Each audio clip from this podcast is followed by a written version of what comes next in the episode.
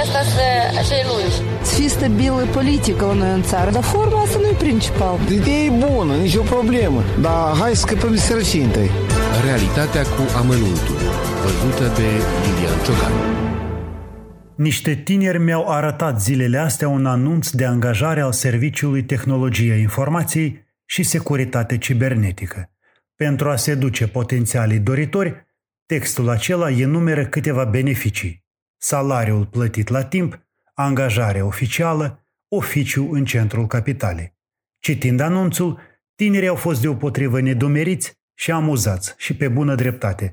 Două lucruri țin să spun aici. De fapt, mi se pare că beneficiile suspomenite nu sunt beneficii, ci niște lucruri firești. Oare nu e firesc să fii angajat oficial și să primești salariul la timp?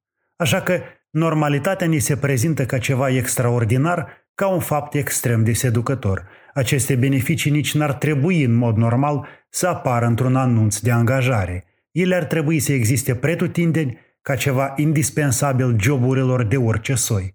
De aceea, nici nu mă miră că tinerii cu pricina au râs cu poftă când au citit anunțul. Beneficiile alea sunt chestii banale, firești, și nici oficiul în centrul orașului nu mai e ce a fost înainte de pandemie.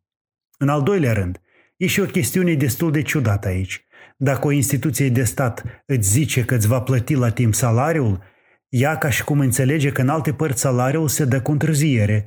Dacă instituția de stat îți spune că te angajează oficial, ea ca și cum admite că în alte părți sunt alte angajări, cu salarii în plic. Păi dacă e așa, poate că instituția de stat ar trebui să se agite, să se frământe, să ceară întregului stat eradicarea angajărilor neoficiale, să ceară plata la timp a salariilor. Dacă ar fi însă așa, ar mai putea ea să ofere beneficii potențialilor angajați?